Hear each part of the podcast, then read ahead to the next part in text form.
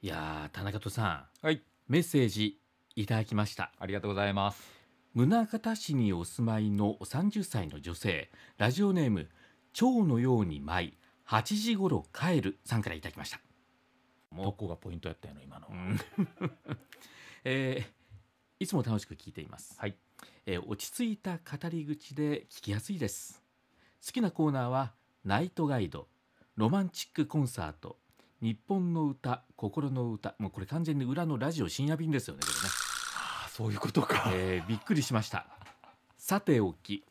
私はちょっとした偶然に出会うことがありますうん。例えばある言葉の意味を調べようと辞典を開いたら1回でその言葉が載ったページを開いたりとか、うんうん。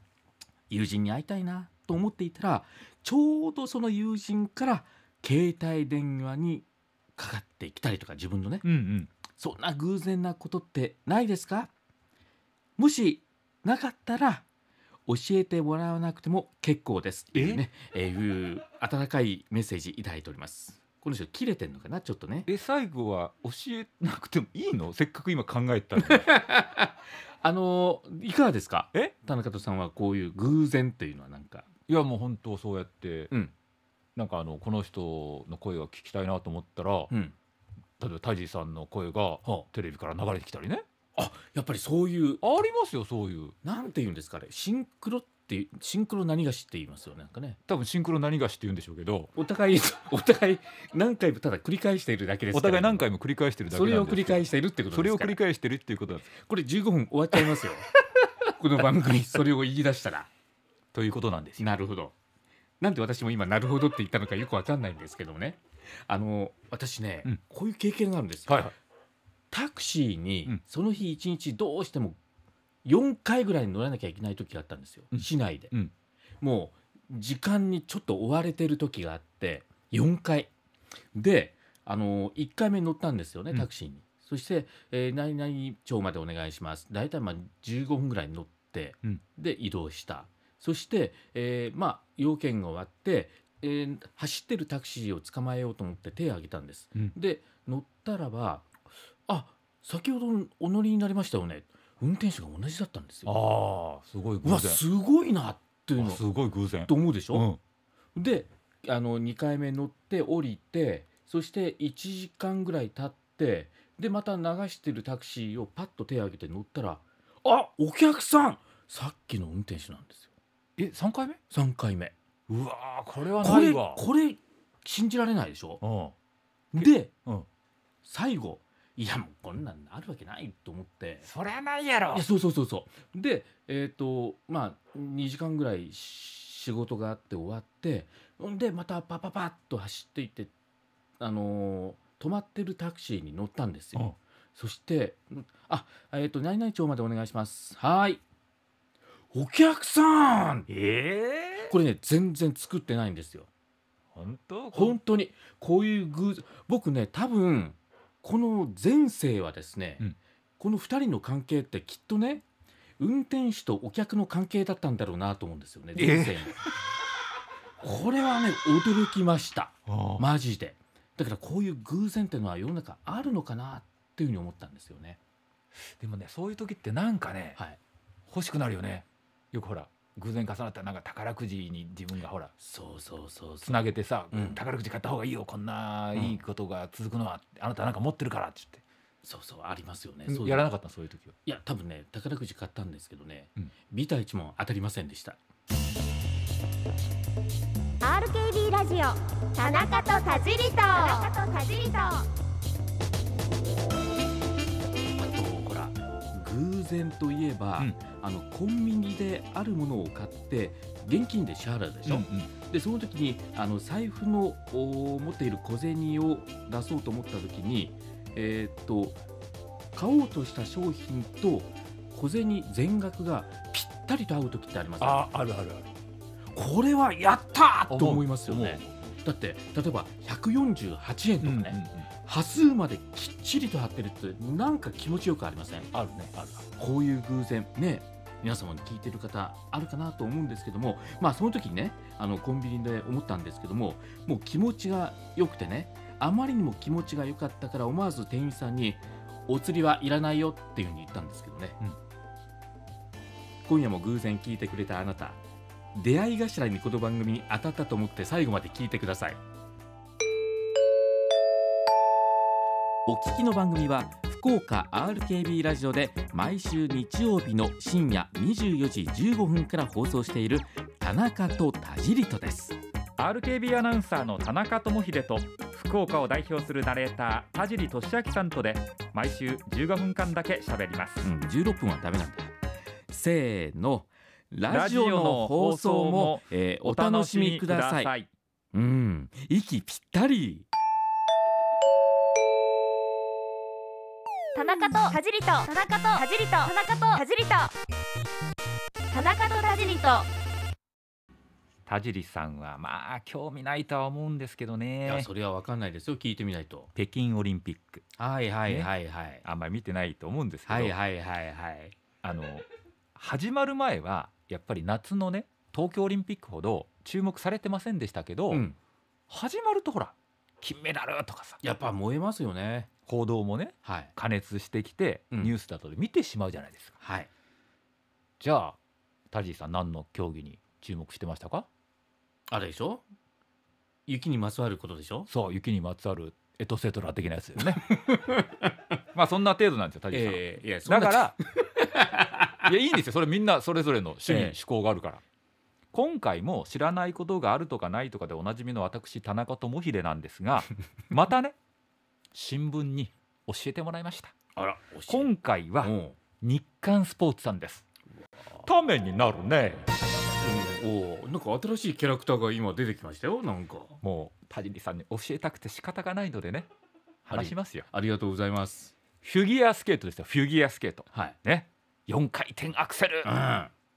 クワッドアクセルトリプル何がしうん、いや言いなさいよ最後にそこ羽生結弦さんがはい頑張りましたよね。そうですねねで今回フィギュアスケートですよはい団体戦ってあるんですよは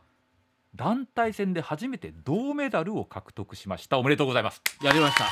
やったねいや俺もハラハラドキドキでしたよ本当にそうでしょうんこれすごいんですよえもちろんね一番頑張ったんは選手の人たち、えうん、ねもちろんもちろんそうなんですそれを支えたスタッフ過去2大会とも5位だったんですよほ団体戦うは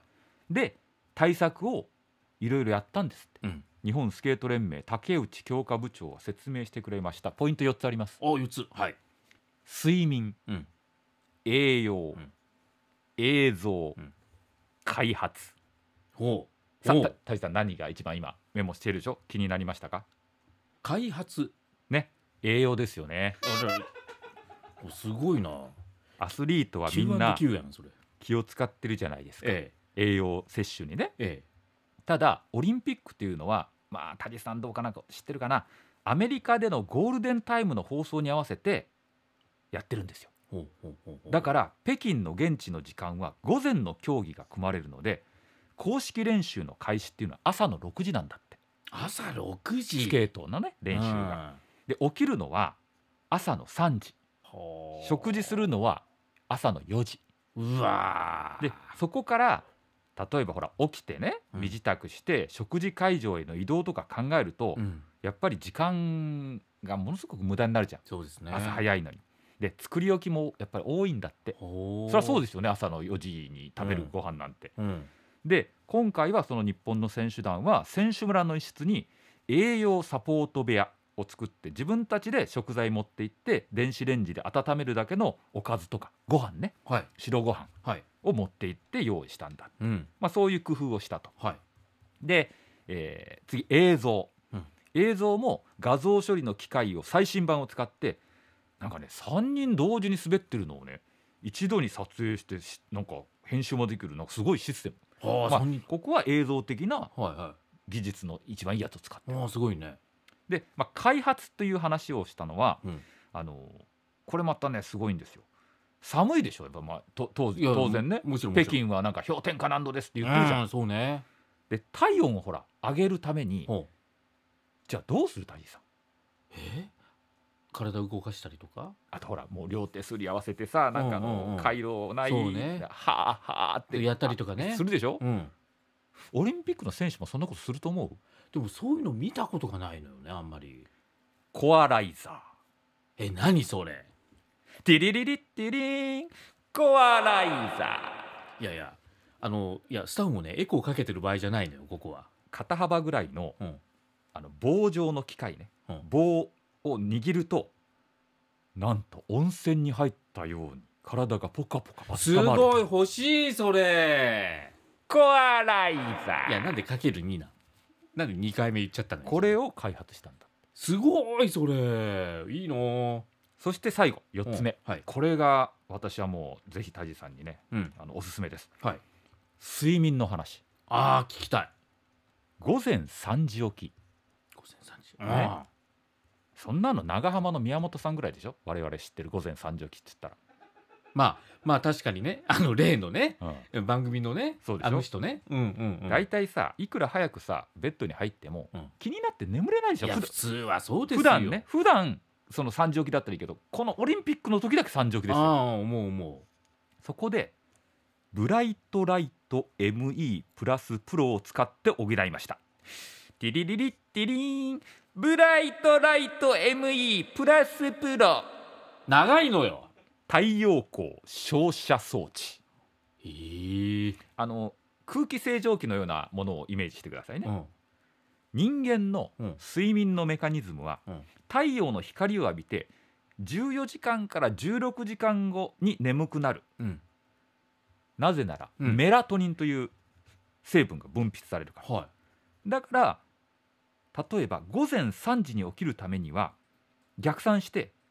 午後8時に寝たいいうん遡ったら午前5時にこれを浴びたいうんうんうんうんなるほど、うんただその時間日は昇ってないまだ暗いよね、うん午前5時がそうねそんな時にうんこのブライトライト ME プロがあれば朝食をためながら20分ほど照射をするとうんなんと寝つきが良くなる父さんなんかあのー改めてこれ通販番組じゃないですよね欲しくないいや欲しいこんなにこう睡眠のねいい感じでいけるんだったら欲しいですよそんなのだってねフィギュアスケートの試合っていうのは基本夜ですうんよ、日本にいたらはでも4年に一度だけ朝なんですよいはあはあ過は酷ですよあいねやほんとほんとだから、うんあのこのブライトライト ME プロっていうのがあれば、うんもうなんていうの睡眠をしっかりこうとってうんでしっかり起きたい時に起きられる、ねうん寝たい時にちゃんと寝る時間を合わせられるといううんうんまさに今これあの「ザタイムというはい朝の情報番組がねああの安住何がしアナウンサーがやってる、えええし新一郎ねうんえあの番組に今ね列島中継っていうのがほう各局あるんですよえはであの RKB さんからは武田伊代アナウンサいーはいはいはいはい出てるんですようん彼女にぜひ買ってあげたい、あらじゃあもう今度なんかプレゼントであげるっていうことですかただねどこに売ってるかすらわからん それぐらいオリンピックの日本選手団が使うこういう素晴らしいね太陽光照射装置なども含めまして、うんオリンピックを盛り上げて、うん支えてそして銅メダルにつながったという、なるほどはい素晴らしい私も本当にね最後の話題ねえ睡眠だけにね目が覚めましたよ今あなたの話でえー、まあ冬季オリンピックだけに滑ってませんか私の話がありがとうありがとう銅メダル